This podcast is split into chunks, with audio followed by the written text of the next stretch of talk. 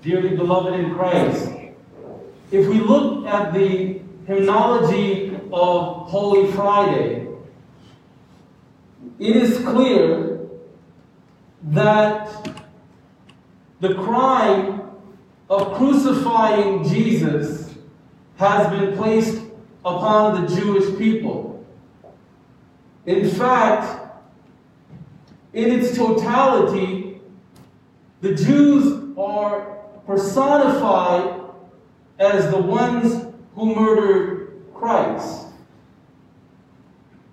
But when we look at the Gospels, the church, and even ourselves, we must come to understand it was not only the Jewish people that brought Jesus Christ to Pilate and had him crucified, but it was also the Romans, and more so, more than anyone else, you and I have crucified Jesus Christ.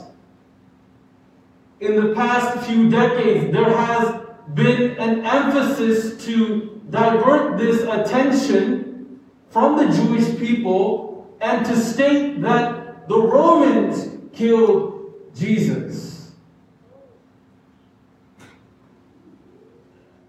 We must understand that there were Jewish authorities, Jewish elite, that wanted Jesus to be crucified. But similarly, there were Jewish people that didn't want him to be crucified. His mother Mary was Jewish. The apostles were Jewish. The women that were weeping and wailing as he went to the cross were Jewish. And so there were Jews that did not want him to die.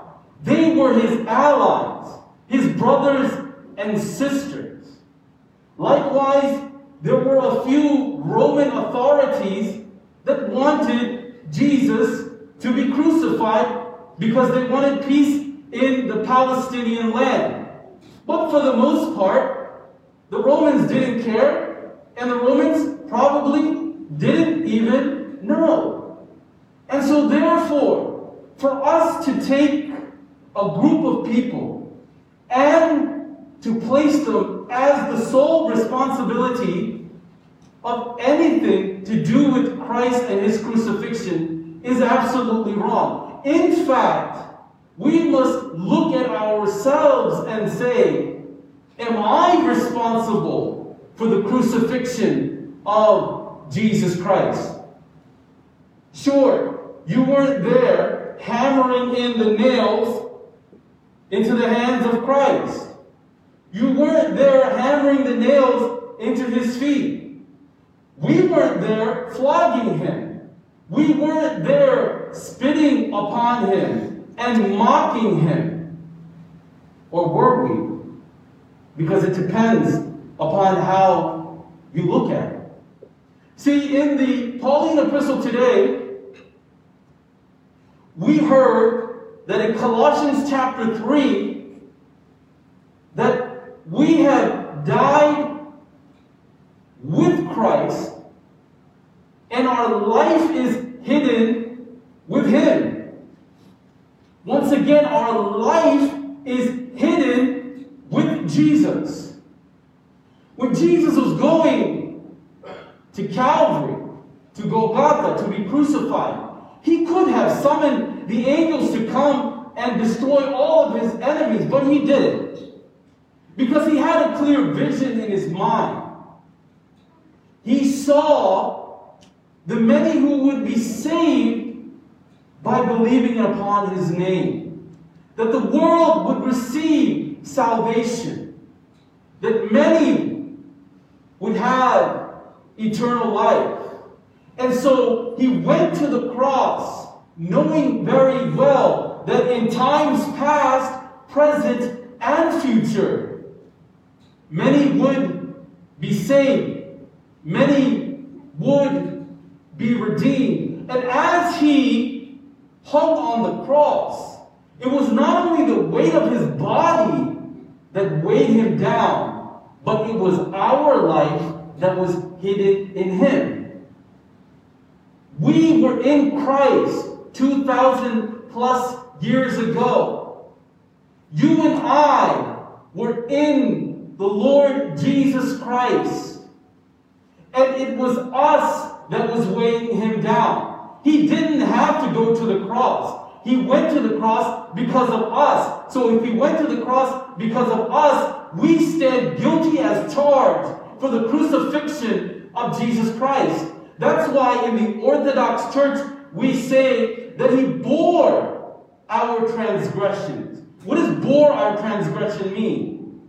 That it was in him, that it weighed upon him. Our names were upon his shoulders as he hung on the cross. It's not only spiritual, it's a very real and physical thing that he took our sins on the cross. That's what it means when we say, or rather the Apostle Paul says, and now we have been crucified with Christ. It's this realization that I am guilty.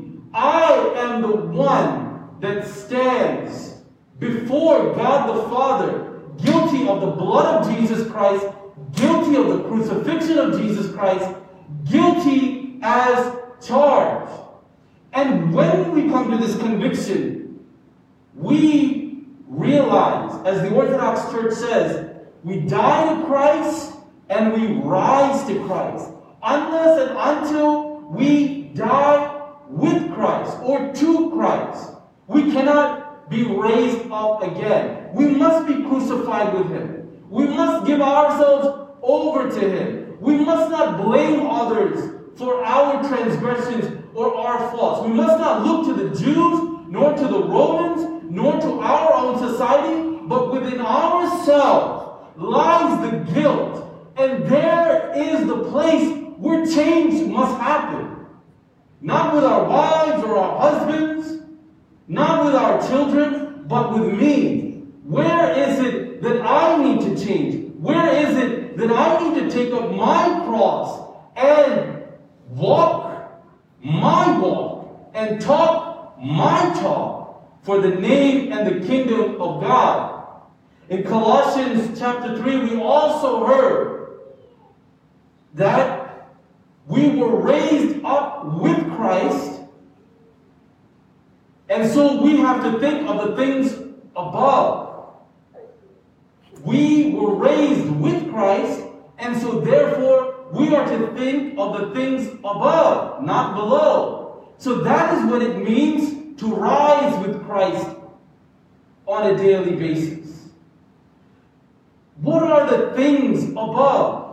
Love, compassion, kindness, understanding, being there for one another, compromise, letting go, being generous, being giving. This is what it means to be above. And it's hard during these times, especially when we are all riled up, heated up, and having so many difficulties financially. Maybe not you or I personally, but generally speaking, in our country, politically, socially, emotionally, we're going through a lot, but we have to think of the things that are above.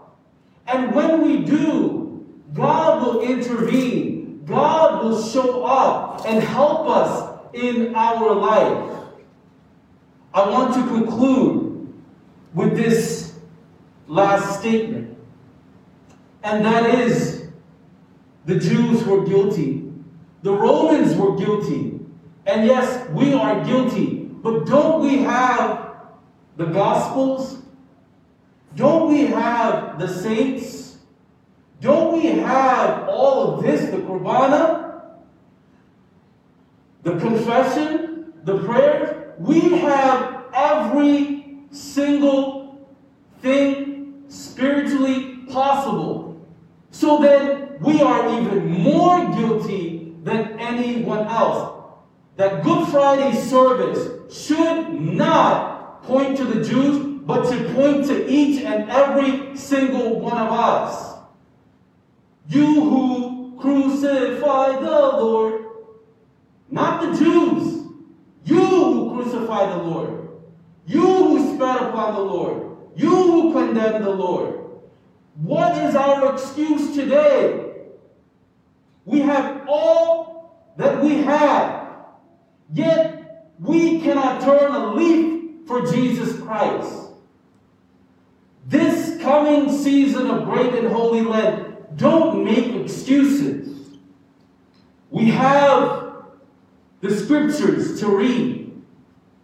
We have to omit from certain types of foods and various meals. We have to partake in the prayers. We have to partake in Qurbana as much as we can and receive communion as much as we can. So there is no excuse for neither me nor for anyone else. Turn away from sin. Carry your cross. Die to Christ daily. Say no to the passions of the flesh and to the wiles of the devil. Rise with Christ, Christian, all people of God, so that you yourself might see who you truly are. People who love, who care, who have compassion, who have kindness, who go out of the way for one another. And let us, in the resurrection, fifty days to come, rise with our Lord and be triumphant and victorious. Let's bow our heads in a word of prayer. Jesus, we stand before you, knowing very well that we are guilty, guilty as charged. And upon this charge, we are deserving of help. Yet, O Lord, you washed us with your blood, and you cleansed us, and you made us right with your Father in heaven. O Lord Jesus Christ, help us this coming Lent, all those who are here and all those who are listening, to follow a path which is holy, which is difficult, which will be challenging, which will be trying. But help us, O Lord, to do the best that we can, to not make excuses, to not look back, but to look forward, and to have the best of hope, so that your grace and mercy might be showered upon us in these days. In Jesus' name we pray, amen. Now we will pray for the faithful departed. V K Zechariah, Eri Jonathan, and Susan Quirin's fraternal home. As a father shows mercy to his children, hallelujah. So the Lord shows mercy to those who fear him. As for man.